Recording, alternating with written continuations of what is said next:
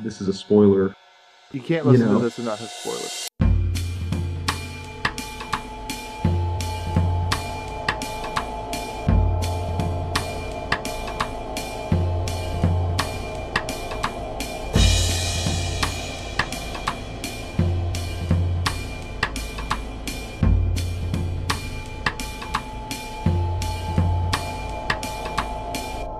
Let me give you the, the summary. Okay, we're reading Mrs. Dalloway by Virginia Woolf. I assume everybody is has mentally survived this. I quite enjoyed it, so I'm not. Yes, good. I'm glad. Spiritually survived it? Yeah, well, good question. Yeah, I don't know. Anyway, let me give the summary, and then I wanted to say a couple things, which will probably go on and on and on. But anyway, so we know that the story takes place during one day when Miss Dalloway leaves in the morning to go get flowers for a party she's throwing that evening, and the story ends at that party. We know that the journey from that point of going to get flowers to the finish is far from smooth, not because the plot is convoluted, but because the way Virginia Woolf dissects each of the characters is really beyond deep. It's multidimensional. The main character, Clarissa Dalloway, is married to a member of parliament in London, Richard Dalloway. She's known for her high class, well connected parties. And in fact, the prime minister attends the party that evening that she's going to be having. She is herself very upscale, stylish, upper crusty. And I'm just going to say this right now because I just happened to see this about her that she said that Virginia Woolf, because she had written the character Clarissa in a number of other stories prior to the book, Mrs. Dalloway. And she had problems with the character, actually, writing the character, because she said Clarissa was too stiff, too glittering, and too tinsely, which I love because that's very Virginia Woolf that description. But anyway, so she's gone to get these flowers. She's going to have this party. And as we all know, the plot isn't really a plot that comes out of the internal lives of various characters. It plays with time, it goes back and forth. It's very nonlinear. But anyway, Throughout the journey from getting the flowers, getting back to her home and the start of the party, Ms. Dalloway, Clarissa reminisces about her marrying Richard Dalloway, a nice though interesting guy, versus her first and more fiery suitor, Peter Walsh. The second storyline follows Septimus Smith, a shell shocked war veteran, walking on the street with his wife. He's hearing voices and feeling very despondent. His best friend in the war was killed, we know. I think his name was Evan. A car backfiring paralyzes him, and he starts a free fall into gloom and crippling sadness. Turning back to Clarissa, and again, I'm jumping a little bit because so much goes on in every given moment. Turning back to Clarissa, who, while mending a green dress to wear at her party, her old flame Peter Walsh shows up from India, where he has been living and has met a woman he hopes to marry, though she is currently married to someone else, and he's back in London to arrange a divorce for her. Peter and Clarissa talk about their current lives, though their thoughts are in their past lives. After Clarissa's daughter Kim comes in and greets Peter, then he leaves and ends up on a walk in the park where he comes across Septimus and his wife Lucretia fighting, which Peter notices at a distance, thinking they're just like any couple arguing, though they are in fact fighting about Septimus's desire to commit suicide. Richard Dalloway, meanwhile, is at lunch with Lady Bruton, who had not invited Clarissa to lunch, which Clarissa took as a huge insult. Richard realizes at this lunch that he just wants to go home and tell Clarissa he loves her, except he does not end up telling her that. Clarissa comes across her daughter Kim's tutor, who Clarissa hates because she is sure the tutor is stealing her daughter away, while the tutor hates Clarissa for her refined quality and her money. Later at the party, several ghosts from the past show up Peter Walsh and Sally Seton, who Clarissa had a flirtation with years ago and a kiss when they were very young. The Prime Minister, I said, as I said, a number of Downing Street dignitaries, and Sir William and Lady Bradshaw, who arrived late because one of Sir William's patients has committed suicide. The patient is Septimus, and this is I think the most explicit connection that we see between the two interweaving sto- characters and their stories, where the announcement is made at Clarissa's party at the end of the book that Dr. Bradshaw's patient Septimus has committed suicide by jumping out of a window when the doctor's hired aides had come to take Septimus to a mental hospital. The party ends with Peter questioning to himself why he's suddenly feeling such an intense emotional excitement, and it's because Clarissa is approaching him from across the room. I don't know, you guys remember this, like when we used to talk about how I had this thing about last lines? Yeah. The last line in this, he says, I will come, said Peter, but he sat on for a moment. What is this terror? What is this ecstasy? He thought to himself. What is it that fills me with extraordinary excitement? It is Clarissa, he said, for there she was. And that is a great line. I love that line. And apparently, it is an important line that Woolf used to indicate this quality about Clarissa, the character. I'm not quite sure, but this intensity about her that had this effect on other people. For there she was. Okay, so I wanted to quote some parts of this just to get things going. It's really at the beginning. And it's really hard for me. I know we talk about we're going to ultimately have favorite lines. And I kept thinking to myself, what's going to be my favorite line, even if it's two lines. And literally, I think I have highlighted something on every page of this book.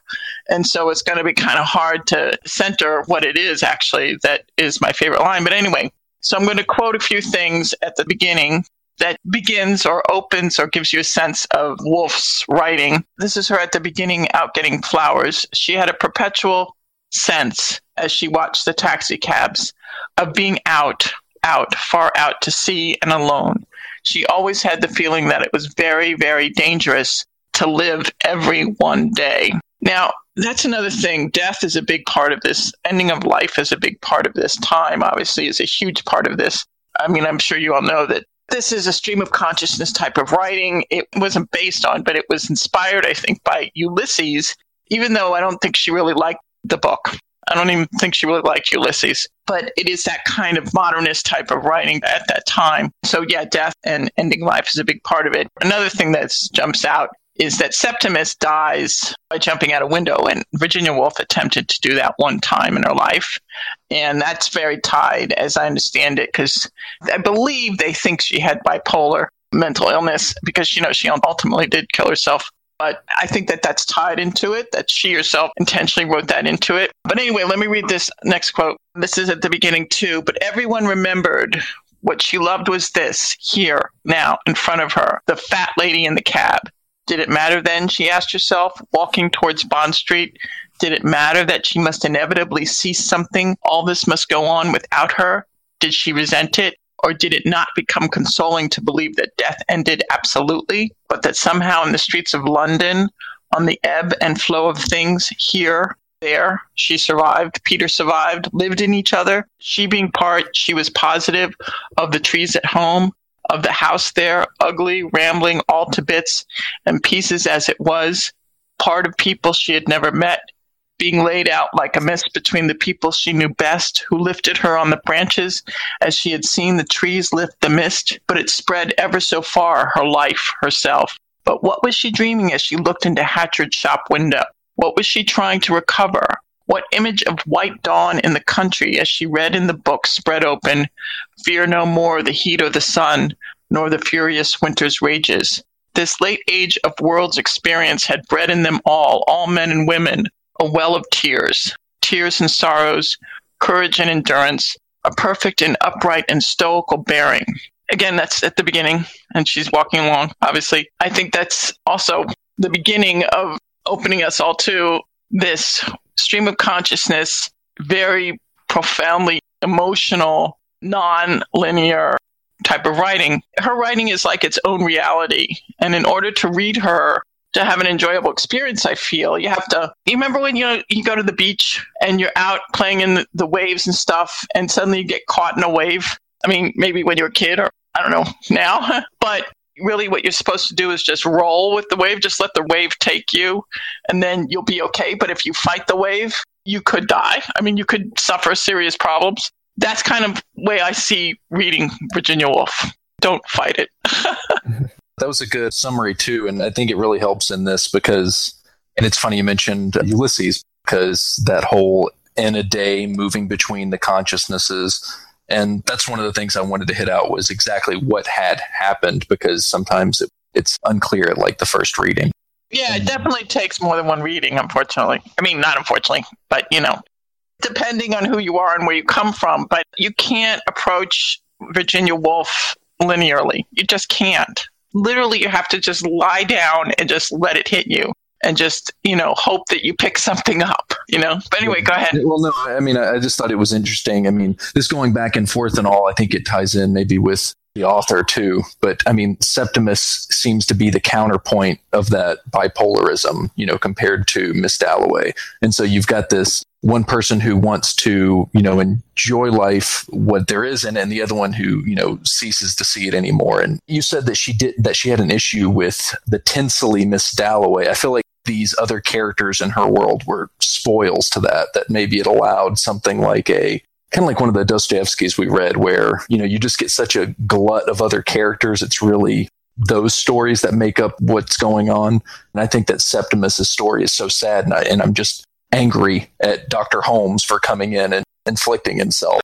Bradshaw, right? And even Bradshaw, I mean, he would seem to be a step above, but then you hear Septimus say, I must be isolated? Like, who are you to must me? I'm a free man, and how do you know what?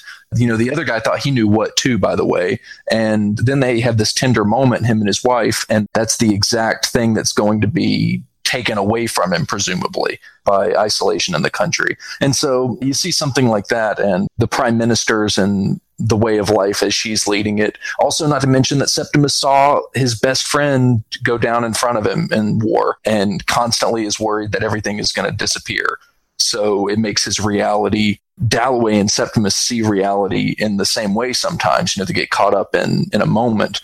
I read somewhere that they think that they're doubles, that there's a connection. I mean, granted, their life experiences are very different, but at least externally, but that there's something. Doubles are opposites in a way. I mean, Well, I they can uh, be. Septimus' story. Uh, he came from a humble background. He left left a note on his desk and went to London. I think it says there's been a you know a million young men like Smith that have been swallowed up by London.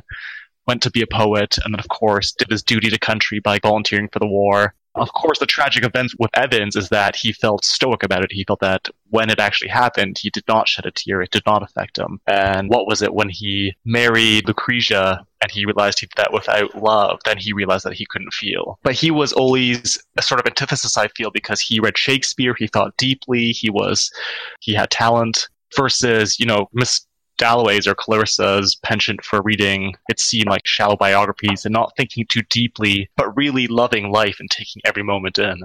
So is Septimus more like? I mean, there's an age difference, right? So there's something in the theme of the book about being in your 50s and looking back on your on your uh, 30s. right? And so there's this kind of back and forth between when they were young, um, with Peter and Sally and Richard, and then to me that juxtaposed with Septimus, and it made me wonder. For instance, is Septimus more like the young Clarissa, or is he more like the young Sally? I thought about Sally Seton more than I thought about Clarissa.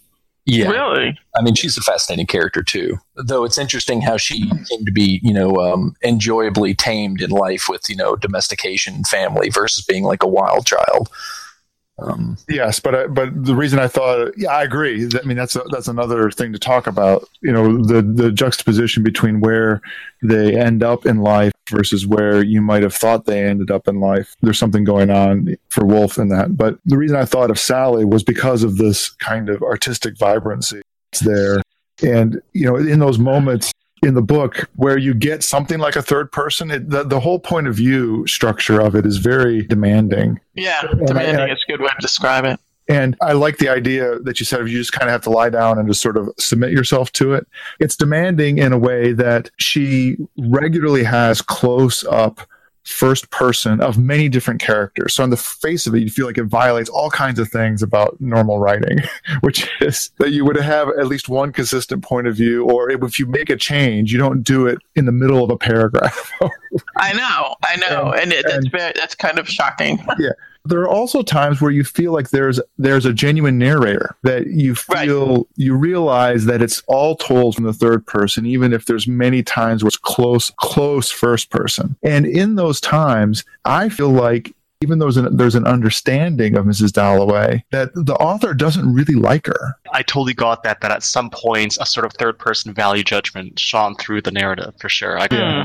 I mean, that there's an understanding, but there is a judgment of it. It isn't that Tinsley aspect. I had never heard that. I didn't read anything about. I didn't know, for instance, that Clarissa Dalloway had shown up in other stories by. Yeah, Virginia earlier, earlier. But it made sense to me that she had an awkward relationship with her character. it felt that way, and if anything, I'm brought back to the Sally Seton character and that relationship they have earlier on or in the past, and whether or not how, how to understand Septimus. And maybe I'm wrong about it. Maybe that there's a different kind of connection because Clarissa is also the one who is sort of worldly about art and is very interested in art and stuff like that. So maybe that's Mhm. closer to Septimus. just to fill in Sally's backstory a little, because I Yeah. think it's important, is that the kiss was mentioned, and I think Clarissa mentioned it was the most exquisite moment of her life. I'm quoting that. And also, she came from very humble beginnings and accused this uptight character, Hugh, kissing her, or, you know, we'd clearly say sexually assaulting her. Yeah. And Clarissa didn't believe her because, you know, Hugh couldn't do such a thing to such a person as Sally Seton, who came from nothing. Yes. Yeah, no, I can see that definitely. That's very weird in this, particularly in today's environment of the sexual assault insanity. But that Sally Seton was is fascinating because I mean a lot of Virginia Woolf's when we write we always write from what we know, which is ourselves and our lives. Even I believe if we write nonfiction, we're still writing from ourselves. And obviously, you know, we know that Virginia Woolf was bisexual essentially, even though she was married and had children. She was bisexual and so and she also had mental illness. And so we think about Septimus and Sally Seton as part of that. I think that's certainly true. There's this other side of it, though. Which, this is a great read, by the way. Okay. I mean, it- just the world that it like put you in, it kind of did feel like its own universe. And I was re humbled about being able to take on another perspective. Yeah, What do you mean? For her to basically write out a male's thoughts as well as I've, you know, thought of them myself, or Uh-huh. to go into many different people across age and gender and, and all that in class to dig into these people and to go, this is whenever it really skims the surface in the first person perspective, flying high third person that moves around. I mean, whenever it got into each person's thoughts, I mean, she had a class jealousy with, what is it, Kilman?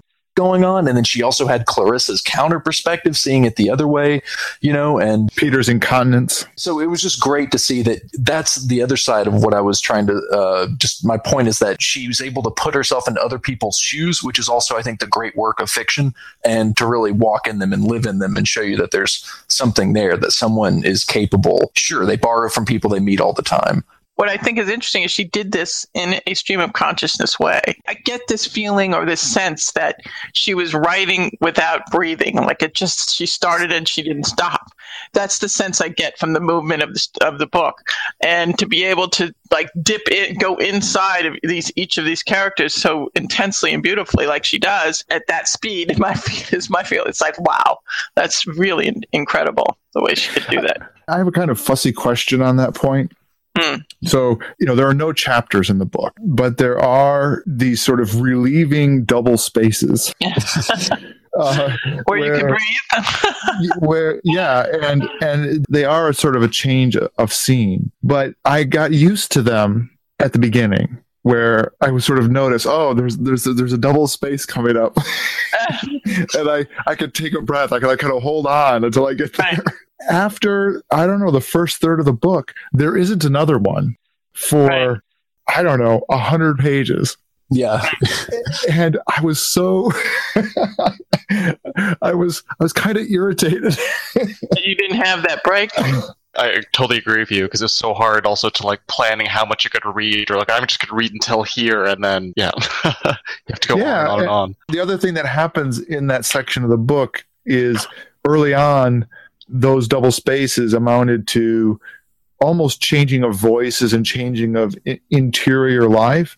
But in that middle section there's no break a sort of typographically that indicates that you've moved from from one interior one you know, like close interior experience to another except for if you go and reread the paragraph and go from one paragraph to the other it's just ever so gentle of a, a switch but it's there i'm thinking from like going from talking about septimus to going back to i mean that plot line to going back to Clarissa? I have the Har- Harcourt one, you know, relatively new one. It's page 139. This is one of the only sections where they're focused. She's focused on Elizabeth, who is Clarissa's daughter, and she's out and is gone away and then decides to get on the omnibus. I assume that's a bus.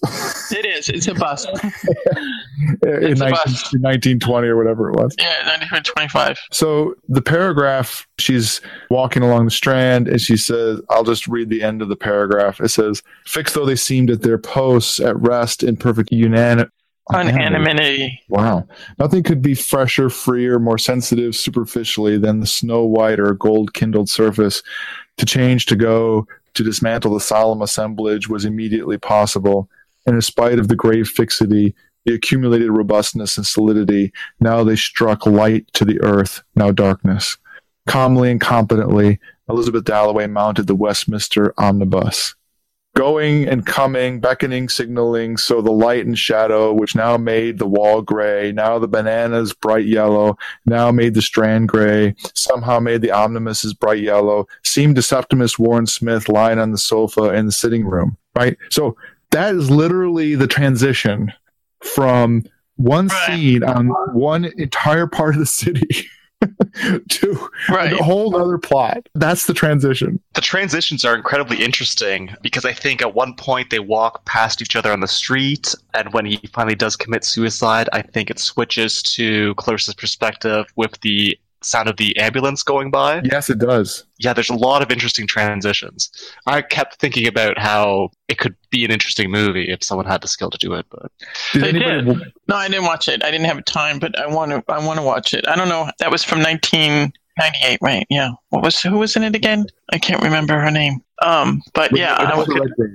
part, no, no, no. That was the hours, No, There's this- uh, our ours is with Nicole Kidman and right? and Meryl Streep. Right. And but I'm pretty sure the one in '97 that's called Mrs. Dalloway is actually Vanessa Redgrave. Right, Vanessa Redgrave. Right, that's what I couldn't remember. Yeah, I mean, I have to see it. I want to see it. Did you see it? I did not, but I read a couple reviews who said that it was remarkable how faithful of a rendition of the Oh, book is. Really? Yeah. That's good because I was afraid thinking about it. Okay, how faithful could they be? Because as I say, like when you were talking about Dylan about the breaks and you know, obviously talking about the rhythm and how it's affecting you emotionally as well as physically. I was thinking the problem is that we were naturally, because of the way we've been trained and educated in this country, and is that we look at it linearly from a linear perspective. We just come to anything like that. Was it Cesare who mentioned the the kind of cinematic quality of it? What it would look like, or maybe it was Nathan. I think that a movie might actually capture it in some effective way.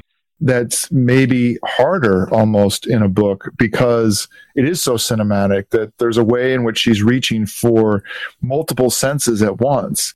And you could have, at least in a movie, you could have things like sounds happening at the same time with the visual and the direction, and uh, and through the ac- the activity of cuts and transitions. Yeah, no, I don't disagree. I don't disagree, Yeah. with, disagree with that. But except even when you have something like that, Yeah. we by nature, it's I think it's in our nature because all right, we're going to get into like really into weird thing here, but because life has a beginning and an end. And we all perceive it in a linear way, even though it's not. Okay. I can see on a film, and we've all seen these films probably at some point, where they play with time and the linear aspect to it but you're always looking for that little even you know and i, I agree that uh, cinematically this could be this story could be more easily purveyed than in a book but we all still will look for that line that beginning and that end and how you get there we're always looking for that and the thing is much of what she writes is that it's not there i mean it's there but it's not there i mean we have Mrs. Dalloway at the beginning buying flowers, going out to buy flowers for a party she's having at the end of this story. And we go there, but when we get there, we get to the end. We have a beginning, we get to the end, but it's like we don't get there and we, we're always searching for that straight line and we don't get there in a straight line. And I think that's there's something about this that's at work with like non-linearity in the novel and not just as like a style, but like as this from perspective of age, looking back at things in the past and being able to take a different kind of a stock with age. There's this line that I liked about it. The thing that you gain is ability to kind of have an experience and move it around and turn it in the light of your of your experience and really enjoy it a little bit more. And all the times that Septimus and Dalloway have whenever they get caught up with the sights and sounds of London, you know, that's a kind of like a temporality. You know, they're moving Right. attention from one bit to the next. And um, I just think that it's a certain kind of not even storytelling. Like it, I think it's one of the points of the book. You know, it's like a Yeah, I- meditation. I guess the linearity is necessary for a narrative, but I think what the book does is, with its focus on multiple consciousnesses, it kind of shows you the network of different people living different lives. And even though, so we have these different stories, Clarissa Septimus's, Sally Seton's, we sort of see it through their own eyes, and we see how the same period of time was experienced by three different people in completely different ways. Well, I want to ask a question about Septimus, which is why is he in there? Why is that plot in there at all? In fact, I mean, I know that there are points of intersection, right, in terms of the plot, in terms of the day that are there, the touch, and maybe that's the the the thread to try to figure out how they connect. But on the face of it, I don't get it. Well, that's an actually very good question. But again, all right, first of all, I've read that she wrote this book in diary form initially. So if you think about that, it's very personal. But when we think about why she did write in Septimus or why in anything, I don't know how reflective it was. I know that she drew on her mental illness in writing about Septimus or writing Septimus, like she drew on her bisexuality in terms of writing about Sally Seton. I've heard that that there is a connection between Clarissa and Septimus in that they somehow either are. I mean, I use the word phrase doubles. I've heard, I've seen that, but that they are either part of the same person, opposite sides of or being, or opposite sides of the same being, or something. Because Septimus killed himself jumping out a window, which I mentioned Virginia Woolf had attempted to do that as well. But I don't think that's the only reason why she discussed it. This does take place in post World War One London, but again, if you look at the difference between it, you know, Septimus being the the veteran, and think of the colors and the qualities that are part of his experience and his dynamic versus Clarissa, which is very, as we mentioned, tensely and gaudy and upper class stuff, is a distinct difference. But I don't know, to be honest, I don't know if Virginia Woolf was thinking. notes for her here that says, agree with me or not, lust, passion, personality, ideas, reform, Plato, Marxism, marriage is catastrophe. But she turns into a um, a yeah, upper-crust kid, mother. five kids. So she kind of subsumes her passion and knowledge of the world into a very safe kind of activity. Whereas Clarissa, Miss Dalloway, I think always is afraid and never actually partakes in the knowledge of the world. She reads her shallow biographies. I think at one point she says she can never remember the difference between Armenians and Albanians. I guess this is a time when the Armenian genocide is going on Right. and intellectually she seems capable but unwilling and that's the loose connection i've seen between the three Yeah, no, I, th- I mean, I really think that this is this is on the the right path. I mean, I think that this is a matter of like discourse in a way because it was early on, and before she busts into the flower shop, very early on, she talks about the monster at the roots of her life and worries that everything is a vanity of egoism and self love. I think, and she you know throws all that off. And then at the very end uh, this is a 186 i mean this is just the explicit connection here. Going back to the party fear no more the heat of the sun. She must go back to them. She felt somehow very like him the young man who had killed himself. She felt glad that he had done it thrown it away the clock was striking. And then just a little bit earlier you know she talks about how it's her punishment to see sink and disappear a man, a woman, people basically to step off into the darkness and uh, to be left there. So I think that she's holding down her burden in her own way and was so hurt whenever Peter Walsh called her a you're going to be a great hostess because she was like screw you this is my offering of life so if you don't like it don't show up and had this issue with again Miss Kilman, who saw her as just all money and air, and yet Clarissa really wanted to. Um, you know, uh, connect in a way, but also felt devastated. So, I mean, I think that they're all dealing with like existential anxiety, and that's a connection. I don't disagree, Dylan, that bringing up or writing Septimus in was not an accident. I do think it was not an accident. I think that she may have been looking toward, I'm trying to find this quote and I'm digging through this. She may have been looking to examine that societal differences, that social differences, extreme social differences, and also to examine his incredible pain and suffering, struggle, which she herself, Virginia Woolf, was going through as well. Mm-hmm. But I don't see what the problem. I mean, do you have a problem with the fact that it's there, other than you don't know exactly why it's there? Because it kind of like whenever you do create anything, say it a painting or a sculpture or writing or whatever you do, it helps to have the other side or other multi perspectives on in whatever you're doing. You know, I don't have a problem with it. I'm more or less trying to understand it because how is the novel bigger besides the number of words? by having that storyline in there. How is it? How do we learn more about Clarissa? How do we learn more about Mrs. Dalloway, for instance? She's, you know, well, whatever here, it's worth, it's it's titled Mrs. Dalloway, not not Septimus Smith, right? Didn't uh, Clarissa at the end of the party when she finds out that well, I don't think she knows Septimus by name, but she finds out that someone had killed themselves. She thinks that that was a wise choice or like a good choice. She says something to that effect. Yeah, that's what I just quoted. Yeah. That um, she yeah. felt glad that he had done it. I could never connect that as well. I think it's because she wanted to do it. It's tough because she loves life so much. It seems. Who says? Where do you get this? He, no, she loves life. Yeah, I never really. Is, got this is the other thing. Yeah, yeah. I, I, uh, so we're hitting on something here. This is good because I think that Dalloway is also not that's how other people see Miss Dalloway, but that's not how she lives in her first person life. Like she is terrified of everything just like coming down. You know, she is uh, some of her offerings. Uh, you know, for people like uh, they they seem hollow, but for her, it's a great deal.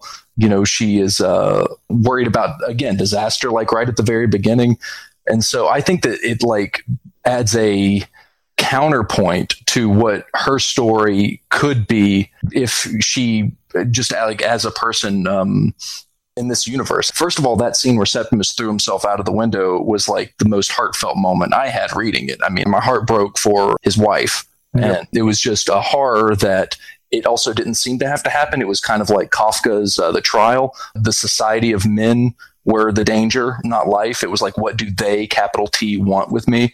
And right. that dread around town. I mean, that I think it's this, I don't know if it, it's not postmodern or whatever, but it's this kind of thing that I think Miss Dalloway was tapping into too, that everything was constantly moving and going like a rolling carnival in London, and life just seemed to be happening. And this being overwhelmed with life, I think, is a part of what the story is dealing with. And a not a, mo- I mean, I don't know what the word is, but I mean, this is a bustling city in the you know the 20th century, so there's something similar going on here to being a part of, you know, like they have the empire history and they've got, you know, civilization and they've got all of their, you know, um, learning, but they also saw war and there is death on people's minds. And I think that uh, Septimus shows how dangerous um, this world can be and Dalloway also senses it. I mean, doesn't she read about like um, the people in the papers, and that really bothers her that she should know about people dying in fires and things like that. So she's also got a great deal of burden on her. Also, not to mention that maybe she thinks she made the wrong decision with her life.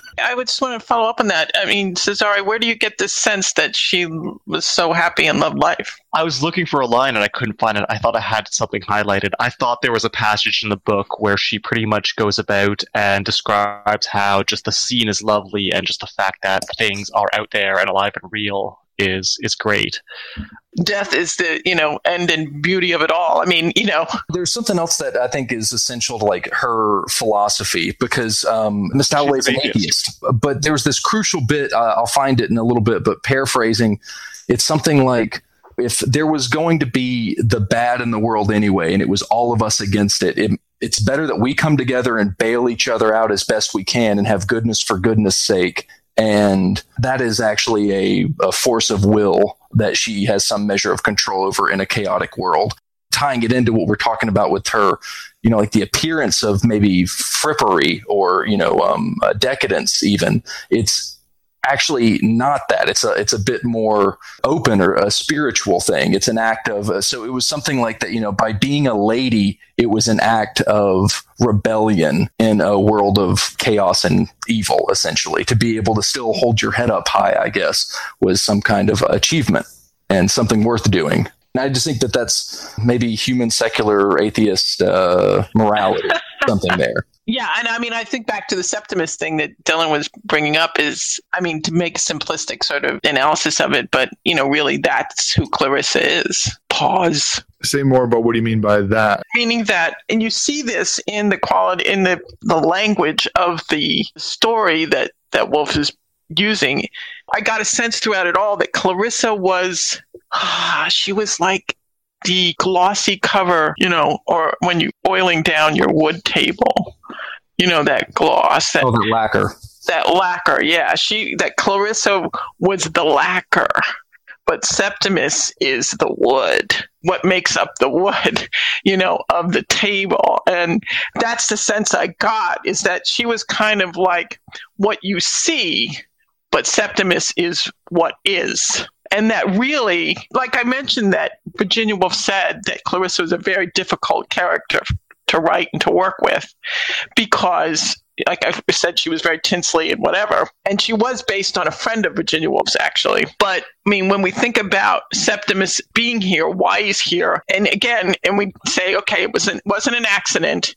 This was her way, or Virginia Woolf's way of saying, look, I can get very simplistic here, but this is what is. Clarissa is not what is if she is maybe a uh, a channel or um, like a, a, mediator for those around her that maybe she doesn't have a um, you know if you think about it think about this this scene the time and the place that this book is taking is occurring. You know it's post world war one london and we're seeing a big a big part of it is the parliament and the upper crusty you know government people and these beautiful, you know, parties that are being thrown all the time. And Clarissa is known for throwing these parties all the time. And whereas Septimus is not the one who's in throws these parties. He's not the one who attends these parties. Again, I don't want to get simplistic about it, but because Virginia Woolf is far from that and trying to understand why he's there and what he brings to this story and why Virginia used him or created him or designed him, I guess I'm thinking that when I was reading Clarissa through this, I got a very sense of fakeness of, you know, this woman is empty. I think you're right that thematically Septimus is certainly timely in that it was called shell shock back then mm-hmm. which was a new phenomenon, which I guess we described as post traumatic stress disorder. Right. But the connection to Clarissa, which is what I've been trying to formulate in my mind, I don't know if it would be correct for me to say that they both care about appearances, but in different ways. I already mentioned that Septimus thought that this, you know, this human nature was on him and it had sentenced him to death. And Clarissa has this line that I'll just read here how much she wanted it, that people should look pleased as she came in. Clarissa thought and turned and walked back towards Bond Street, annoyed, because it was silly to have other reasons for doing things.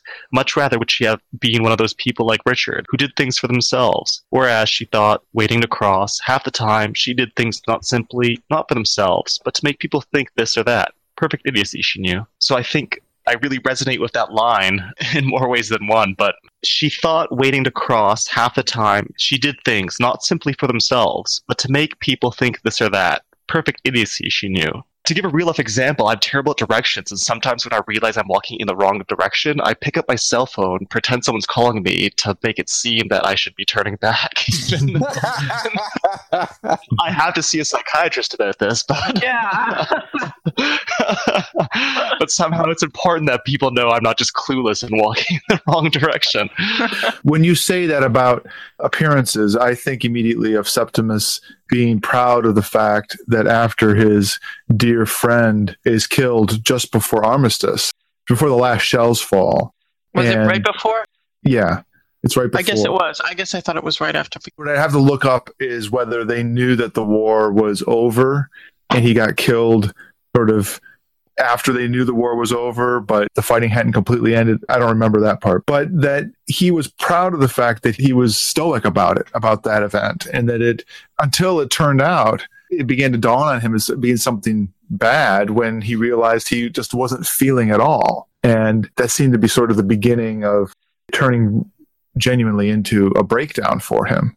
Is that the kind of awareness of presentation that you're thinking about? Well, I hadn't dawned on- on me that way, but it, it seems convincing the way you put it. And I'm thinking of the line where he was the first to volunteer for the war. He went into the world of Shakespeare and poems of hope, and he developed a manliness. So it seems that like he kind of went into the war to develop an image of himself, an Mhm. appearance of himself that was Mhm. thrust upon him. And he had so deeply I'm not sure what the word is, so deeply taken that image in that he was faking so hard at presenting himself as such a person that he actually lost his essential humanity and not being able to feel for his friend. there's two things here. So I want to. I'll get to this in just a second. There's another way that I just um, realized Clarissa and Septimus may be more thematically connected than I realized at first. But I mean, just going on that, I mean, Septimus comes out and loses his identity. Right? He doesn't even speak to his wife and doesn't want to be addressed and is detached versus a society woman in Clarissa. So that counterbalance just occurred to me. I wanted to read this bit on 77. This is for Clarissa. I'm not sure who the voice is here, but this is someone's imagination of her. It might be the narrators. This is the skew Clarissa the other way. We've talked about her being, you know, uh, worried about other viewpoints, but this is another. Right. Possibly, she said to herself, as we are a doomed race chained to a sinking ship, as the whole thing is a bad joke, let us at any rate do our part. Mitigate the sufferings of our fellow prisoners. Decorate the dungeon with flowers and air cushions. Be as decent as we possibly can. Those ruffians, the gods, shan't have it all their own way. Her notion being that the gods, who never lost a chance of hurting, thwarting, and spoiling human lives, were seriously put out if, all the same, you behaved. like- Behaved like a lady. yeah, that phase came directly after Sylvia's death, that horrible affair. Now, this is something I forgot. Sylvia, her sister, to see your own sister killed by a falling tree before Right. your very eyes, a girl on the verge of life, the most gifted of them, Clarissa always said, was enough to turn one bitter. Later, she wasn't so positive, perhaps. She thought there were no gods. No one was to blame. And so she evolved this atheist religion of doing good for the sake of goodness. That's a tougher nails version of um, life and experience than you know some party throwing uh, housewife. So I didn't realize. I just I had that line circled. I had skipped over that she saw her sister killed in front of her, which Right. is the thing I wanted to connect with Septimus. Look at the following line. And of course, she enjoyed life immensely. I mean, again, obviously, it was her nature to enjoy, though goodness only knows she had her reserves. It was a mere sketch. He often felt that even he, after all these years, could make up Clarissa anyhow. There was no bitterness in her. I mean, this may have been part of what Cesare went into Cesare when he read read that. You know, said, "Wait, but she loved life so much." Right. Yeah, I'm Yeah. not sure where I got that, but it's Well, I mean, pieced together in my head. but it was there. It was there, though. It was there. It said right here. I mean, I'm following on your your quote there, um, Nathan. But anyhow, there was no bitterness in here. None in her. None of that sense of moral virtue, which is so repulsive in good women. sense of moral virtue, which is so repulsive in good women. She enjoyed practically everything. If you walk with her in Hyde Park, now it was a bed of tulips, now a child in a perambulator, now some absurd little drama she made up on the spur of the moment. Very likely she would have talked to those to those lovers she had thought them unhappy. She had a sense of comedy that was really exquisite. Yeah, but she needed people. Just just to finish that right there, I think. Uh, you know, and Septimus is you know uh, completely withdrawn and wants to turn away from the whole affair of Oh, people. Yeah, we should read that whole sentence. She had a sense of comedy that was really exquisite, but she needed people, always people, to get out, with the inevitable result that she frittered her time away, lunching, dining, giving these incessant parties of hers, talking nonsense, saying things she didn't mean, blunting the edge of her mind, losing her discrimination. There she would sit at the head of a table, taking infinite pains with some old buffer who might be useful to Dalloway. They knew the most appealing bores in Europe, or in or in came Elizabeth, and everything must give way to her. It's going into the I mean, it's part of the book. It's like you just can't put it down at some points, and it doesn't let you really. yeah. No matter how bad you have to go to the bathroom, you have to, you have to keep reading. Which But, Britain uh, hint, hint. yeah, no, no hinted. That gives you a sense a sense of her. But in that, I see obviously she's aware. She had a sense of comedy that was exquisite. That indicates a sense of I don't know the horror of life. Can you explain her? Can you explain her desirability as a character, or do you think that's actually only felt by Peter, who clearly had that moment of his life? You know, as clearly one of the biggest moments of his life, and Sally at one point, and Richard, of course. Well, I don't even know if Richard really loves her. I really don't. I, I think he loves Well, his he's a very minor character, right? Essentially, I mean, yeah, Well, yeah. but, but I thought the scene where he uh, attempted to say "I love you," uh, he couldn't. But I thought it was somewhat endearing and touching, where they both understood each other. Yeah, mind you, though, that was spurred by jealousy from Peter beforehand. So uh, he found out whenever he went to the meeting with the woman who wanted him to write a letter to the Times, and Peter was back in town. Then felt threatened. His hackles got up. He wanted to confess his love to Dallow, you know, his wife, and then um, bought her some flowers and wanted to make a gesture. And she got it, but yeah, notably, he didn't. He didn't say the words. He just seems like the classic example of English reserve that is actually English uh, lack of emotion, you know, lack of connection with one's emotions. He doesn't understand himself in that respect. He doesn't compute. That, that's what it seemed like to me. Also, making the connection of Septimus is that I think he said something. Well, Sally didn't like him, and he said something about one should never read Shakespeare. And of course, Septimus was a bit of a Shakespeare scholar. Well, that's funny. That happened conversely at the party. Hutton and somebody else who was a scholar on Milton. Yep. Um, Interesting. I mean, Septimus's death did feel like the most central thing, and I know that it's titched the book is Miss Dalloway, but I really feel like she was uh, like a cipher for a bunch of other characters to have their moment. She might have been the nexus that you know gathered everybody, and you know was was that kind of a point. But um, yeah, maybe she couldn't write the story of a suicide through that perspective alone or around that only. I don't know. I mean, it, it's not useful to conjecture there, but I mean, Well, I mean, you mean that Woolf couldn't write the story around? And how are you going to tell the story of someone who ceases to be given the way that you want to write something or whatever you know maybe you needed someone to see it you know there to be a, a witness for that story or something that's just a side This is considered a, ma- a modernist masterpiece. This book, and it also has been considered that this is where Virginia Woolf found her voice in this writing in this book. I think that what you're saying, Nathan, about how she couldn't write about suicide, that maybe that's what she wanted to write about, but that it was done through the construction of this character, Dalloway. Is that what you're saying?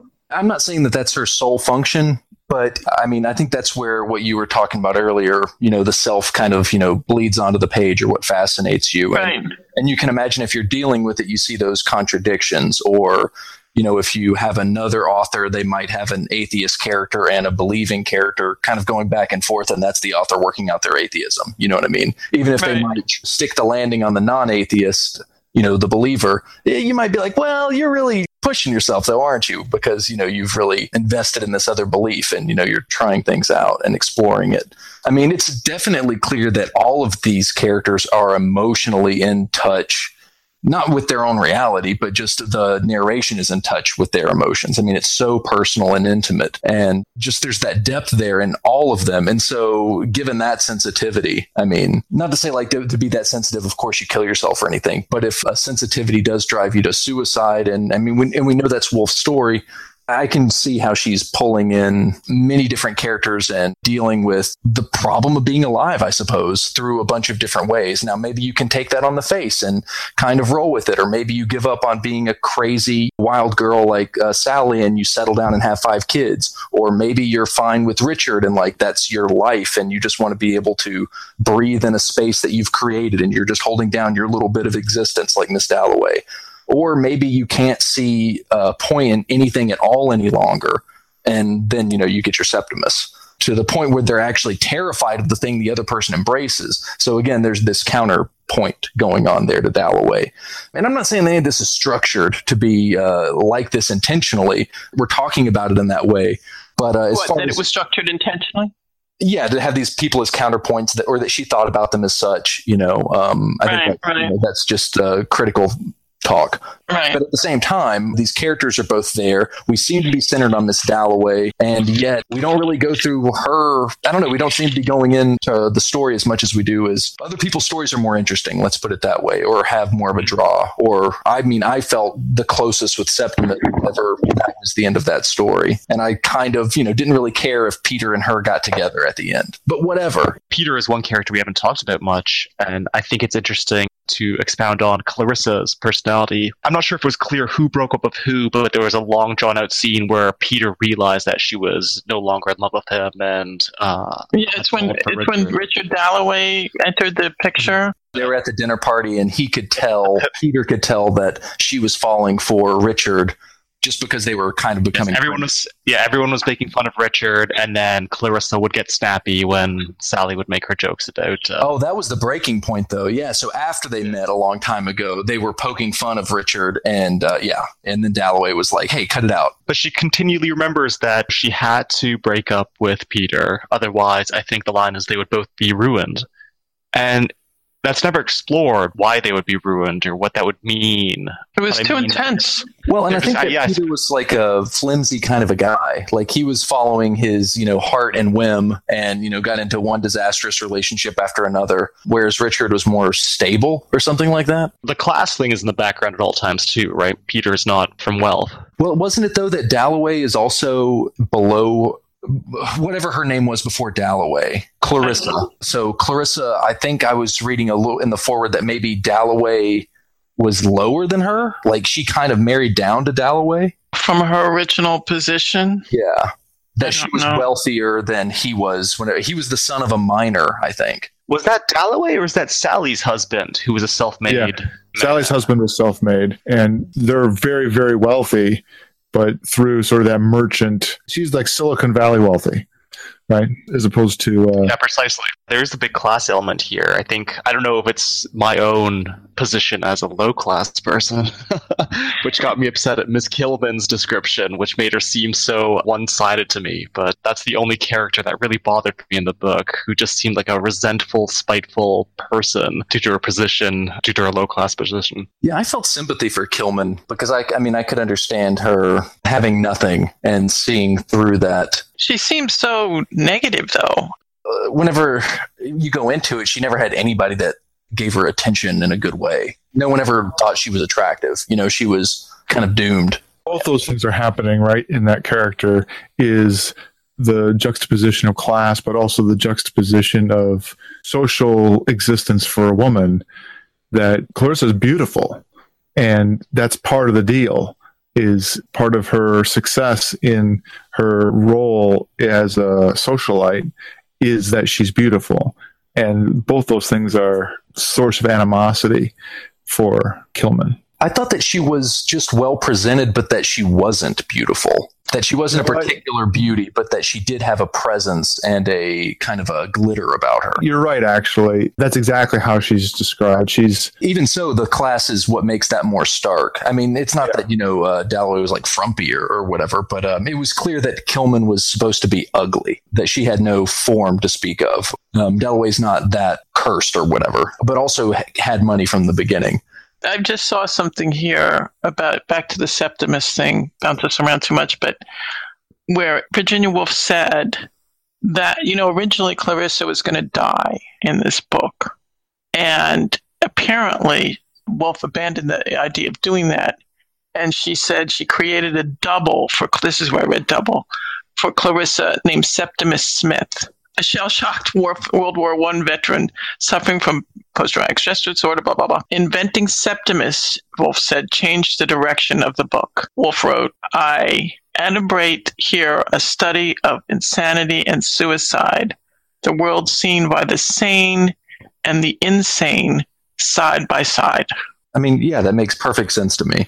Yeah, it does I to me too. But it's interesting that Dylan, that really jumped out at you. That why is Septimus Smith here? I mean, he jumped out at you. He jumped out at all of us. But clearly, it changed the direction of the book. That's interesting. one of the things that stands out about Septimus is even though he's there and he changes the direction of the book, that is putting aside writing it, imagining taking that whole plot line out of it would change the book a great deal. But it's funny because there's only the most let's call it incidental times where those lines interweave with one another, right? In terms of Mhm. the plot, at least. Yeah. So the connection is is something different than that the lives actually affect one another. The only time that we get that kind of connection is at the end, which we've mentioned already, where Clarissa, having heard about this young man having committed suicide, reflect reflects on that. Yeah, and I think that also it, introduced uh, death at her party, which was an interesting thing. So I don't know about manners and class of the society at the time, but having gone to parties, you know, in my own life, it wouldn't be a faux pas to death. But you know, here it was like talking about the bathroom at the dinner table or something. For at the time, maybe that was if you knew about manners, maybe that was a big enough of an event at a party to kind of be more of a ripple than we might read it now um, at a distance. Still the point is is that these threads are not directly intertwined with one another. It didn't radically through and i don't think it's about miss dalloway. You know i think that's what might be misleading about this novel. Is Clarissa's irritation at that faux pas? Is that like her aunt's aghastness at Sally's running through the upper hallway naked to go get her her bath sponge? i mean except in one way so you have clarissa admired sally for it. And in in the other if you pivot around too she also maybe admired septimus for being able to do it Ah, to just go. Doubling down on what I've already said, in a sense that also tying in her not wanting to leave Sally and her not wanting to hear about death is Clarissa having an idea of how the world works and doesn't want new knowledge to intrude on that, versus Septimus, of course, having that knowledge forced upon him by going to the war. Yeah, she's able to maintain a protective layer. But I mean, again, though, I'd like to kind of set up that I think Dalloway is darker than we're giving her credit for. Oh, she is. I agree. Totally. I mean, I'm just saying, like, uh, just having just in the past 30 minutes rediscovering that her sister died in front of her, I think adds a significant wrinkle to Element. You know, um, but even so, yeah, I mean, they're on different. In being a man is, you know, maybe different in the times or something like that. and You being know, a woman. yeah, then I mean, you know, you have these guys that can't talk about their emotions, and you have a doctor and Doctor Holmes who says, "Oh no, yeah, I know you went to war, but everything's fine with you. Everything checks out." And sure, there's uh, it may not not be malevolence, but just incompetence of medicine at the time. But even, I mean, Bradshaw. Anyway, I'm not. Uh, it just still seemed like uh, insensitive, or and sure, it's the times, but in those times, it would have been harder to have something like that on your heart and live every day in a society without you know people looking at you or locking you up if you got startled um, because you know you'd been in bombings. So Yeah. Oh my goodness. Yeah. No, I definitely think that there's elements, but I do think about Virginia Woolf herself said how Clarissa was a very difficult character for her to write, and whereas maybe Septimus wasn't as difficult for her to write because Septimus, like I say, is Virginia Woolf. I think something like that. Again, I think that she's the crack that we're seeing through. I don't think that she's um, really what, what the story is about. Oh yeah, absolutely, absolutely, definitely. When you say uh, Clarissa's darker and, and more complicated than perhaps we give her credit for, to me it seems that her stream of conscience presented in the book is, as we would think, it is somewhat shallow. But do you think that what is unspoken, in a sense, the scene which is never played out of her breakup with Peter, for instance, that she had real reasons for not loving him, for breaking up with Peter, and she just didn't love him, but she hides behind the shallow veneer in order to go about her life. I don't think she ever, uh, I think Peter tries to force her to say something about Richard, and she never does, right? Yeah, there's that moment at the fountain, right, where he's like, "Tell me, Mhm. you need to tell me something." You know, I got the impression that she wanted him to make a move, and that Richard was making moves. And he was like, "Do you want to tell me that you love me?" And she's like, "Why don't you tell me you love me?" And until you can do that, but then it's interesting that Richard is having an issue with that in their marriage later on, and then Dalloway is also maybe wanting to swing back over to Peter, but that's mostly wanting to go into nostalgia. And she realizes that, you know, she realizes this is this is walking in, you know, old streams or whatever, and that's what feels good about it. I don't know if this is right. The final scene, the terrible scene, which he believed had mattered more than anything in the whole of his life, it might be an exaggeration, but still, so it did seem now, happened at three o'clock in the afternoon of a very hot day. It was a trifle that led up to it. Sally at lunch saying something about Dalloway and calling him, My name is Dalloway, whereupon Clarissa suddenly stiffened, colored in a way she had, and rapped out sharply, We've had enough of that feeble joke. That was all, but for him it was as if she had said, I'm only amusing myself with you. I've an understanding with Richard Dalloway, speaking to Peter Walsh. He had not slept for nights. It's got to be finished one way or the other, he said to himself.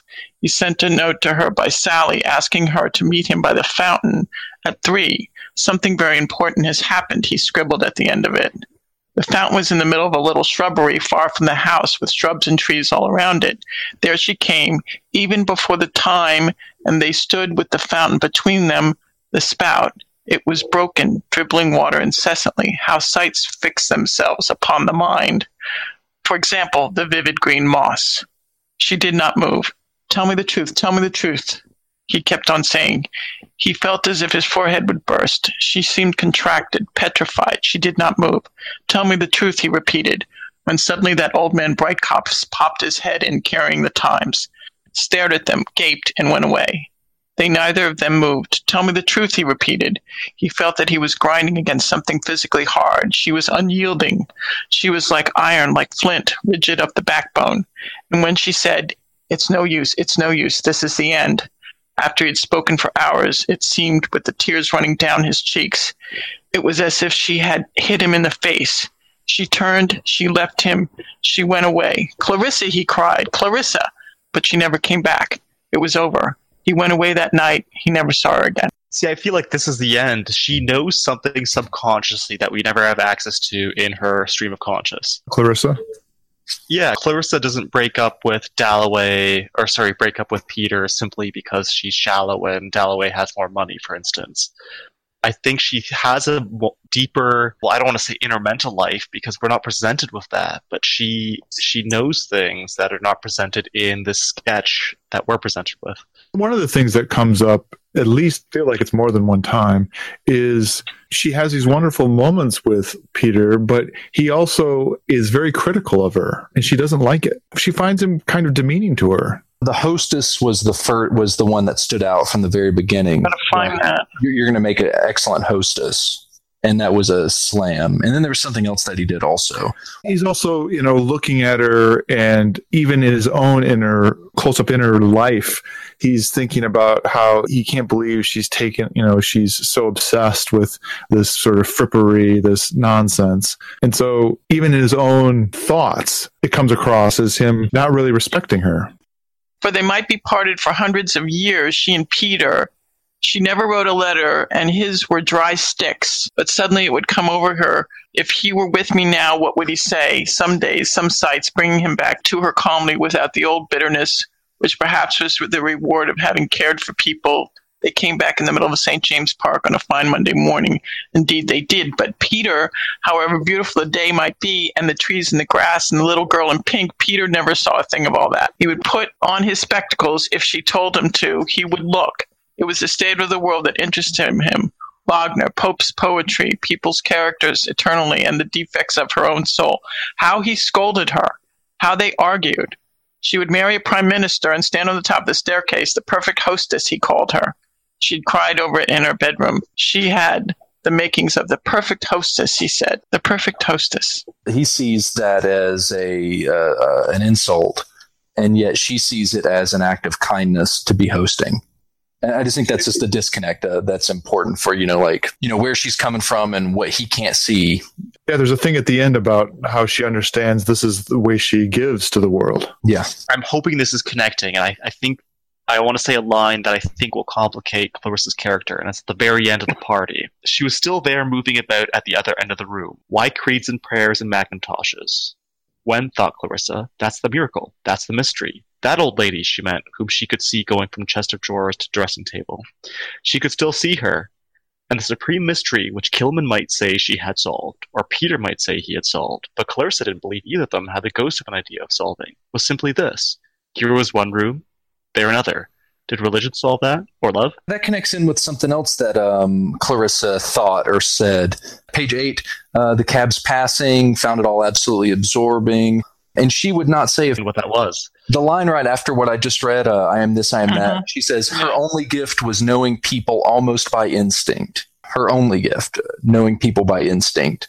So there's something to that. You know, she does have like an internal world. But it's her only gift. Fascinating. Well, you have convinced me she's a deeper character than I gave her credit for. That's for sure.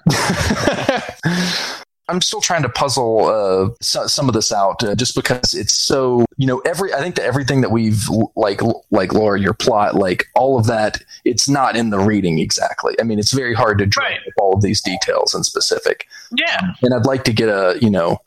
Maybe we can talk in a little bit about what Septimus's worldview was. Maybe it's just interesting because it's pessimistic. But um, I mean, I also, uh, but we also laid out Clarissa's, and I thought hers was really kind of brave in a moral way. It was, you know, do as much as you can for the people that are here, you know, alleviate what suffering there will be, um, and, you know, good for goodness sake. And I think that makes her a, a bit more um, charming and stronger. And maybe if, you know, I'm thinking about Virginia Woolf and what we've talked about and how she felt about this character. If she had a kind of a Tinsley character before in Miss Dalloway and then really went into it here, I can see how this is the more complex version of someone who has nothing going on inside. Uh, or to say that she really gave her dimension also. And then the gloves feel like they really came off with Septimus. I wonder if it was easier for her to write Septimus than it was. Oh, I think so. write. Yeah, I think so. I mean, just Yeah. knowing where her own mind went that way. Mhm. It's kind of like we talked about in the Sunset Limited with, you know, McCarthy. I mean, one clue to his vision of it is that, he, you know, of who goes on black and white side, it's that he didn't kill himself, the author, at least not yet. So it looks like he might, At least that yet. you know what I mean?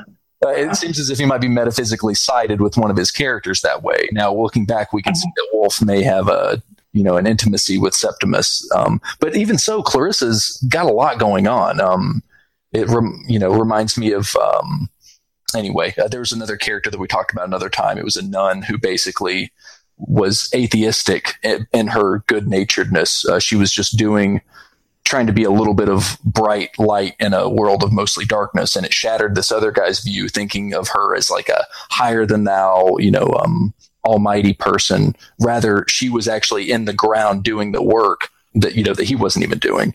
Um, and so similar, I think Clarissa, while she looks like she's just flippant and um, materialistic, she's really got a heart and she's trying to connect to people, you know, even if she's in her own trappings. And it does feel like she's she's trapped. And I think that's that's the kind That's of the what- yeah, I agree with also that. trying to get out of it. You know, like she also might want to run off with Peter to India or something. Or leave Richard, maybe. But she can't. Why is it that she can't? Because she knows she can't. She can't. I mean, I don't think she wants to, and this kind of goes to what Cesare was saying. Like, I'm not. I do think that we don't know. We're missing something from her perspective. Like, why didn't she want to be with Peter? She said, I think she kind of lays it out at the end, saying that like we would have been a disaster together, you know, or like you are too indecisive, or you're too by the seat of your pants to be a substantial husband, or whatever. You know, or it maybe, wouldn't have or worked out. maybe, maybe the chaos that she lived through in watching her sister die, she had to eliminate that chaos from the future of her life in Yeah, marrying someone I- like I mean, it's Dalloway. a trope to have stability whenever you don't, you know, um, have any or don't feel like you do, you know. Um, Well, think about women at that time, you know, early 20, in the 20s, post World War One, putting Virginia Woolf herself aside. There were just certain things you didn't do and certain things you did do. well, going back to uh, white bread or Whitbread, Yeah, right. yeah, yeah. I, I just like white bread. Um, you know, making the moves on him and then no one believing her, you know, because he wouldn't do that. You know, like that's come on. Um, I mean, that's it's hard to imagine that society, and for me being that gender. I'm wondering, um, and I just thought of this after you said that line about uh, Miss Dalloway's only talent is uh, instinctively reading people, is that Peter Walsh portrayed himself as this great romantic and this deep thinker, right? I think he exoriated Miss Dalloway for her shallowness at several points. It ended up that his life was he a divorcee or was he just trying to He's trying to divor- get somebody else divorced to marry him. yeah. in his time in India, but as he takes the boat back to England, he's thinking about how happy he is that the woman that he's attempting to marry is not there. And he seems to be in an interminable flirt, right? He's walking through the streets and thinking about flirting with the uh, the women on the benches. And at some point, he thinks to himself that like, a, man of his age should not have to tell women that they're pretty, for instance. And it seems that he, she had him pegged as not genuine.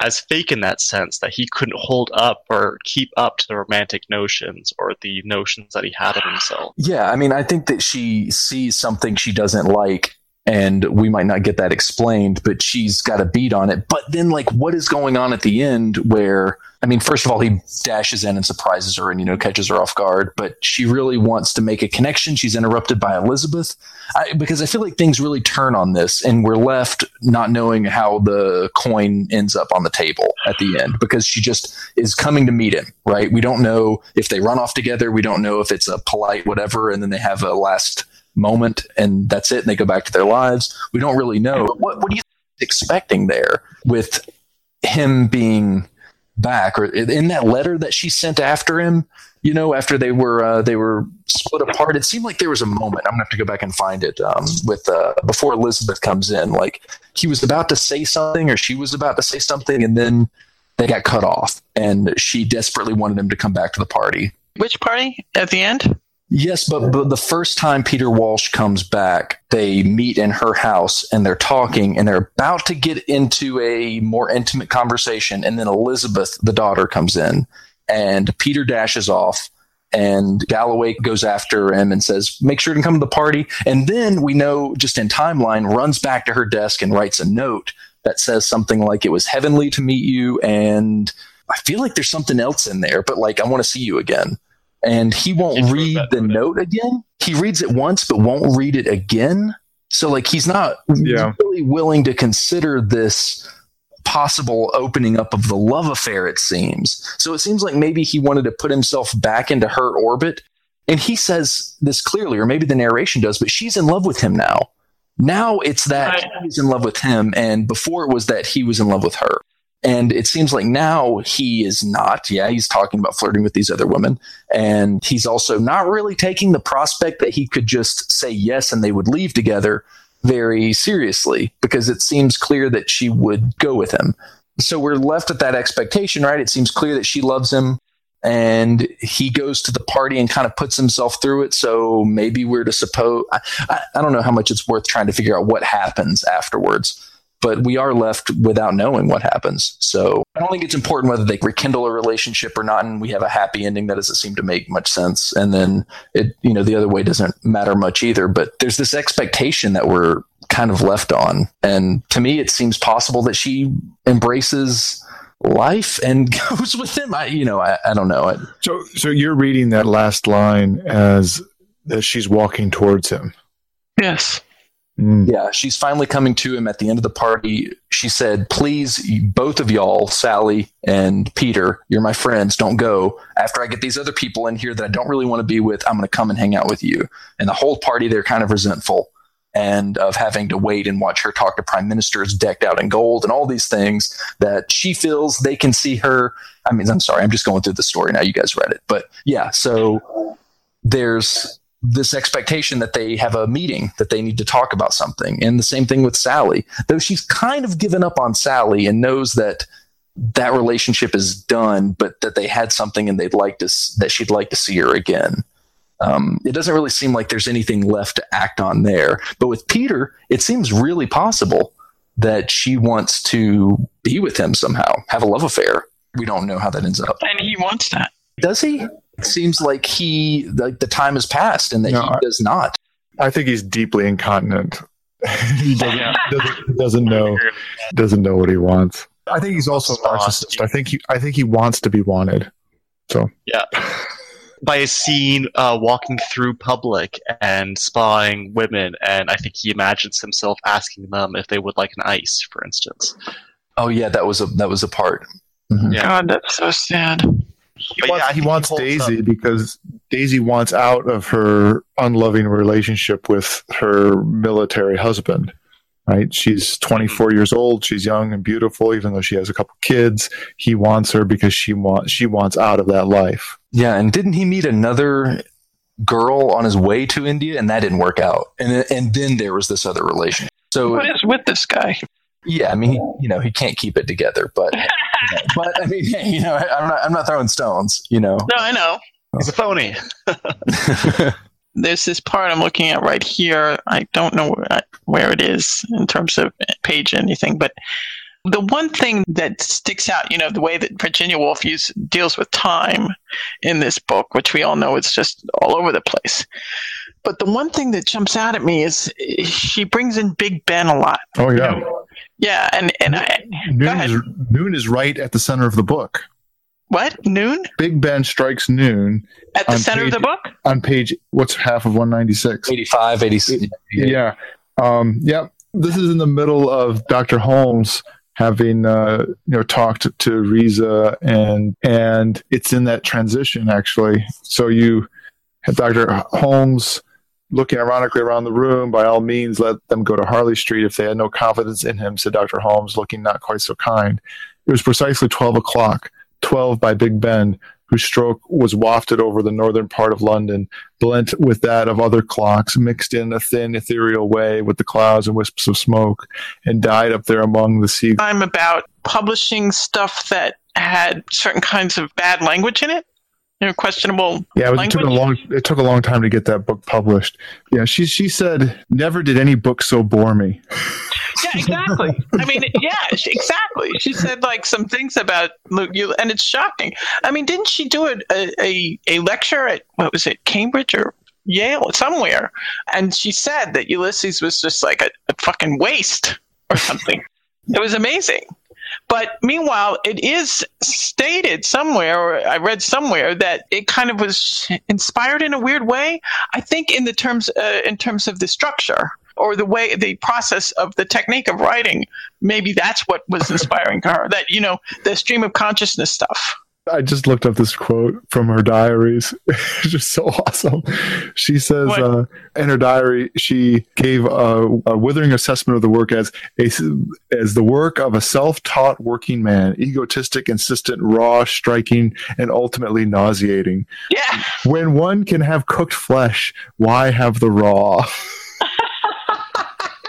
That's interesting. I, I, I circled this line here as uh, so. This is a, a slam on somebody. I'm not her, sure whose voice this is, but um, one of those half-educated, self-educated men whose education is learnt from books borrowed from public libraries, read in the evening after the day's work, on the advice of well-known authors, consulted by letter.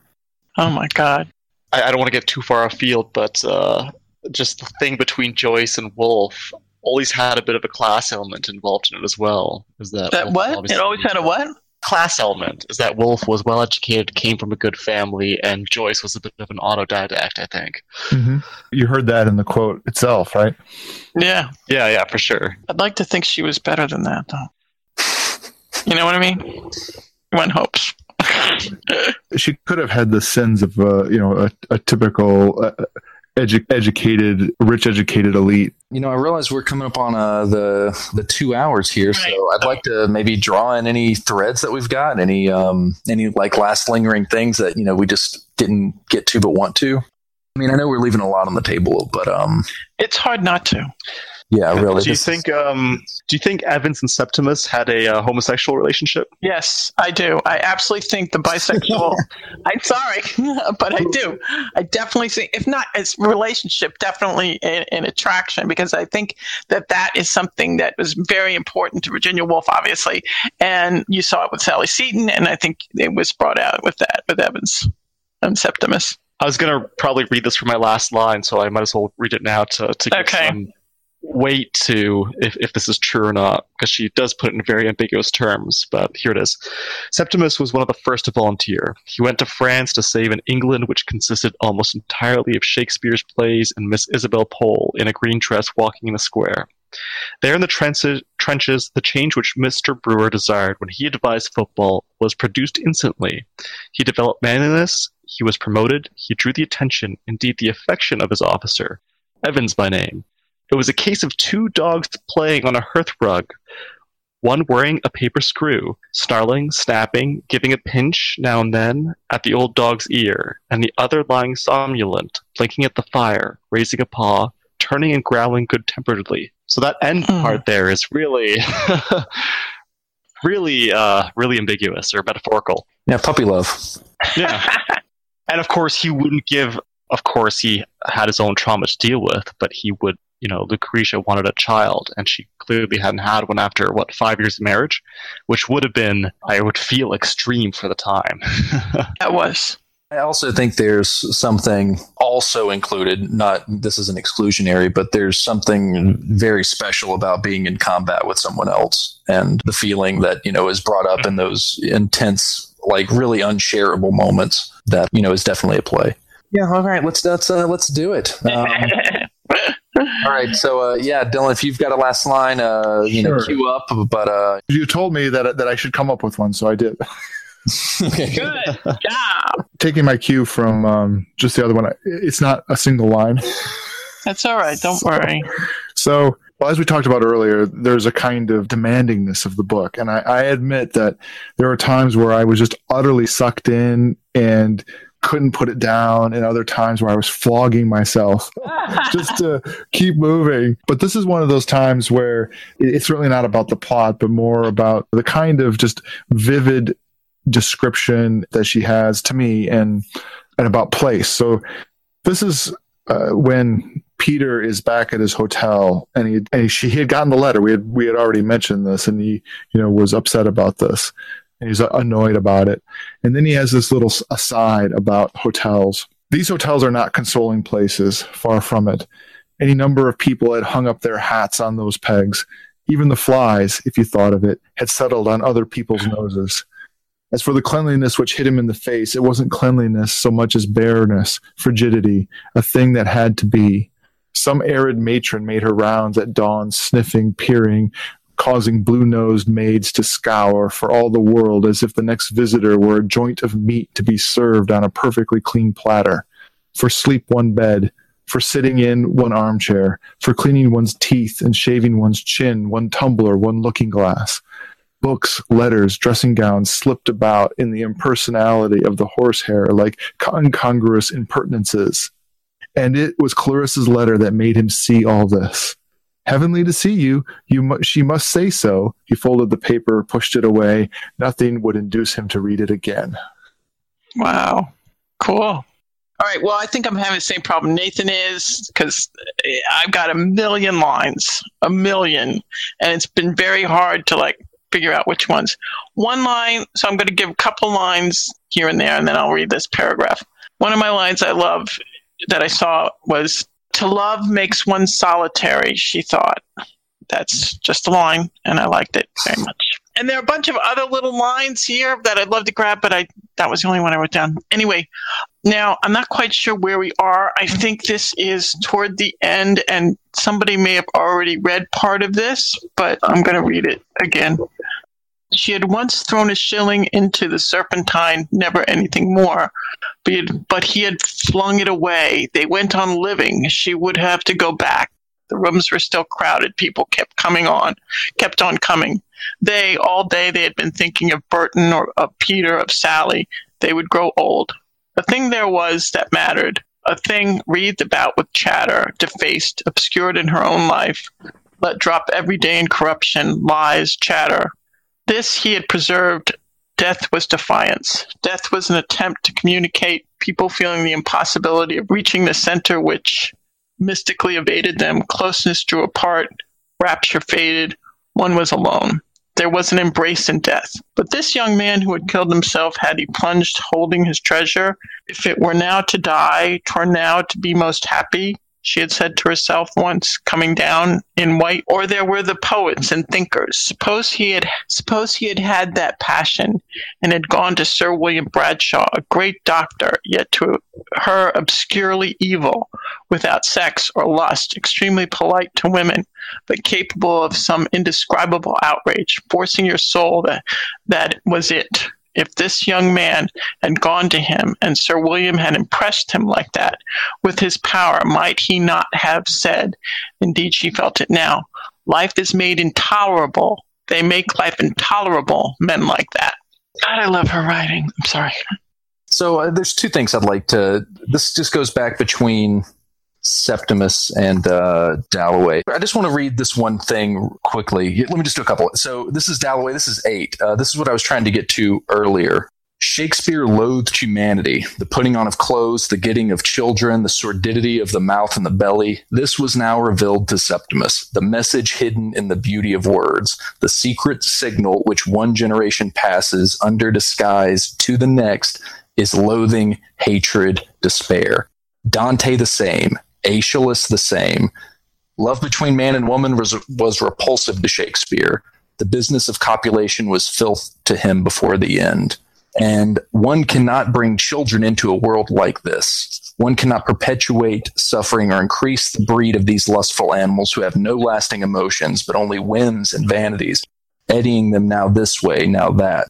For the truth is, let her ignore it, that human beings have neither kindness, nor faith, nor charity beyond what serves to increase the pleasure of the moment.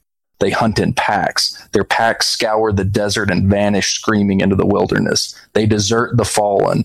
They are plastered over with grimaces. A bit more, but yeah. Uh, I think what's really striking about that, striking, uh, sorry, everybody says striking now. Um, everybody's been struck by stuff. They desert the fallen. I think that is crucial to uh, Septimus. I mean, feeling like Evans was left, even though dead, you know, back there. But there was this other thing I tried to find the of um, Dalloway. She was talking about the monster. Oh, here it is. Uh, this is on twelve. It rasped her to have stirring about in her this brutal monster, to hear twigs cracking and feel hooves planted down in the depths of that leafy encumbered forest, the soul never to be content quite or quite secure, for at any moment the brute would be stirring this hatred, which, especially since her illness, which we didn't talk about, and I'm not sure what her illness was, had power to make her feel scraped, hurt in her spine, gave her physical pain, and made all pleasure and beauty and friendship and being well and being loved and making her home delightful rock, quiver, and bend as if indeed there were a monster grubbing at the roots, as if the whole panoply of content were nothing but self love, this hatred. Nonsense, nonsense, she cried to herself, pushing through the doors of Mulberry's the florist. Obviously, the authorial voice and world is dealing with this, you know, despair, and I think that's crucial. I think it's really important to remember the last line of the, that of the story. For there she was. So I think that says a lot about Clarissa. There's an authenticity to the conscious thoughts that she puts in her characters that seem so natural in a way, not Yeah. pushing towards them. You know, forcing their thoughts into some overarching message that she's trying to force through. It, it, it, it's wonderful in that sense. I think we said all my favorite lines. I, I got a my I, I wrote down a line that I thought was the funniest in the book, and this is to do with Septimus and when he was still studying under his tutor, Miss Pole, uh, Shakespeare tutor, I believe. And it says he thought her beautiful, believed her impeccably wise, dreamed of her, wrote poems to her, which, ignoring the subject, she corrected in red ink. I remember that. I love that. I love the idea of that. Oh, that's wonderful. All right. Well, um, does anyone have any uh, recommendations of other things out there that you uh, that you like or You know, I actually have a question. okay? I am reading, and maybe I don't know. I'm reading the um, the Unconsoled by Ishiguro. I'm going nuts reading all of his stuff now. And Careful. be careful. Oh, he's just a sad. He just puts you into a sad place. You know, he didn't so much. I didn't see the movie of what was the movie that Never Uh, let go. go. Yeah. Never Let Me. I didn't see that movie. Although Cesare, you said it was. It's depressing, right? yeah, it's sad. I mean, I, I, I saw the movie before I read the book, though, so that's my relation to it. Oh, I see. I see. Yeah, no, I didn't get it. I wasn't sad from the book, although it is sad. Oh wow. Yeah. No. Yeah. It was. cr- Yeah. It was very sad, but for some reason it didn't strike me that way. It, it just I, it made me very Ishiguro centered. so I did read a bunch of other of his books, like Dawn of uh, The Remains of the Day, which is just phenomenally wonderful. But I've, I've started reading this book, The Unconsoled. Has anybody have you read it? Anybody? No. Oh my God. It's just so incredibly frustrating. In a way, it kind of brings up this, what Virginia Woolf does, but nowhere near as good as Virginia Woolf does it. He'll be going along, and then, you know, suddenly the character, the main character, is going somewhere else. In other words, the initial plot is that it's he's going to A, say, but then he suddenly goes off to B, then he goes off to C, then he goes off to X, then he goes off. It goes, it's shocking. And I looked it up, and people were, people like on Goodreads were saying, that this book is particularly frustrating. And when it initially came out in like I don't know what is in the 90s I think or eight, I don't know 90s yeah, the reviews were not good and that it was considered not one of his better books. But now they're saying it's actually one of the best books he's ever written, or best stories ever written. And I just wanted to know if anybody else had read it because the fr- I get so frustrated. It's so fr- it's like that frustratingness. Like I'm not reading this right now. I'm putting it down because it's just so. Uh, but you know, you can't. I can't not finish it. I've never read a Ishiguro. Oh, you should. You should definitely read uh, "Remains of the Day" at the at the very least. But we did a discussion on "Never Let Me Go," which we're going to be posting soon. So, Cool. But anyway, I highly recommend it. I'm reading. I'm reading a biography of Leonardo da Vinci. Is that the one that just came out by Isaacson? How is it? Because I wanted to read that. I'm enjoying it. The book is incredibly heavy. It, all the paper is like uh, art house paper, even though you know there are a lot of pictures of Ah. it. But the book weighs itself. I don't know, like three pounds or four pounds. Oh my god! Just kind of strange. So, but uh, it's good. It's not hard reading, but it's right. it's interesting. And Isaacson's doing a good job of. I'm learning about art as well as about Da Vinci and a lot more about sort of how the mechanics of his career worked, which is pretty interesting as well. Um, he did. He did Steve Jobs, right? He did Steve Jobs and Einstein. Einstein. Yeah, I read. I read Einstein. But did you read the Steve Jobs one? No, this is the first Isaacson book I've read. Oh, he's wonderful. I wonder how old he is and how much more he'll write. Thanks for inviting me on, you guys. I enjoyed Oh, it. this has been wonderful. Oh, just wonderful. I really yeah, loved thanks for coming on, Dylan. It was, it was a good time. Yeah. What are you guys yeah. working on next, by the way? we are recording on ourselves on James, William James, James. on psychology. What Which we- book? I think it's the shorter psychology. Like he has like a multi-volume one, and we're reading the the one he wrote, but it's sort of a, a more summary one. I'm trying to remember. Obviously, I've started it, right? Yeah, clearly. You're an expert, yeah. Look forward to it. Yeah, I think all I've read by him is uh, Thackeray's of Religious Faith, or his book on religion, anyways. Ugh. Yeah, Are you we- reading any? Go ahead. Uh, we we've just been doing a lot of sort of psychology related stuff lately. So Why? uh, we go through these f- these fits, and you know, Wes is particularly interested in in psycho- psychoanalysis, psychoanalysis, and that kind of thing. So uh, we've been meaning to. I was do actually that. wondering why you didn't have why you didn't have more like uh, Freud episodes or things to do with psychoanalysis with uh, with that angle. Well, uh, Is that just on a shared interest, or it is. Um, I, I think uh, it feels like we've had. had, had, had, more. Maybe, because Lacan left such, such a scar for me. That, that, that uh, I think rather than attacking, you know, grabbing on Freud directly, um, we what we've been doing is having things that are more um, uh, about psycho- psychology, so or psychoanalysis. So, like Vertigo, Wes really wanted to do Vertigo, and um, from a psychoanalytic perspective, and then we had Dr. Drew on, and then the um, uh, recently the uh, Milgram stuff. Mhm. Uh, prisons and our, our you know nature versus nurture Yeah. types of things and we just recorded on nietzsche nietzsche's last book twilight of the idols which you always end up talking about psychology because he's of course the greatest psychologist that ever lived Ever lived? so I'm trying to write an essay on Nietzsche right now, and it's not going well. which, which book are you writing on Uh, it's on.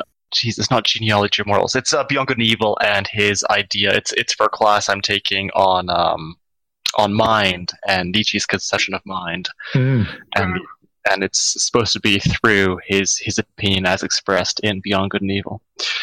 oh so you, so you can't rely on the tension between the dionysian and the apollinian as part of our psychology Well, I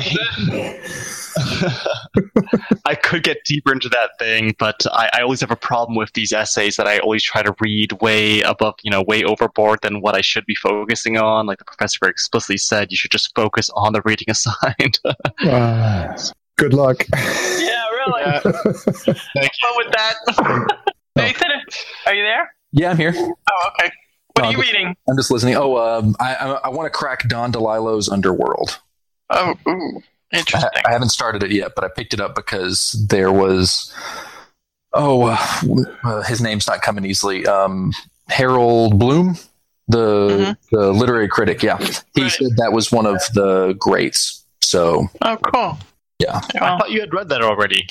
no, I Have read, not done um, No, I've done three other DeLillos, um, and I can't remember exactly. Daniel always has to corral me in on this one. Um, but there was one where it was the Psycho uh, was the basis of it, um, and then White Noise. Maybe that was White Noise. Um, but anyway, no. And Underworld's beefy. I mean, it's something. It's it's a really big book. So um, I think it's going to be something like a Gravity's Rainbow. You know, I, I tried reading that twice, and I I couldn't get past 100 pages. So um, that's it's another one of those Speaking of that you know. Speaking of gravity, I'm I'm reading a lot of um, academic papers, which is probably the least exciting thing you could be reading. But uh,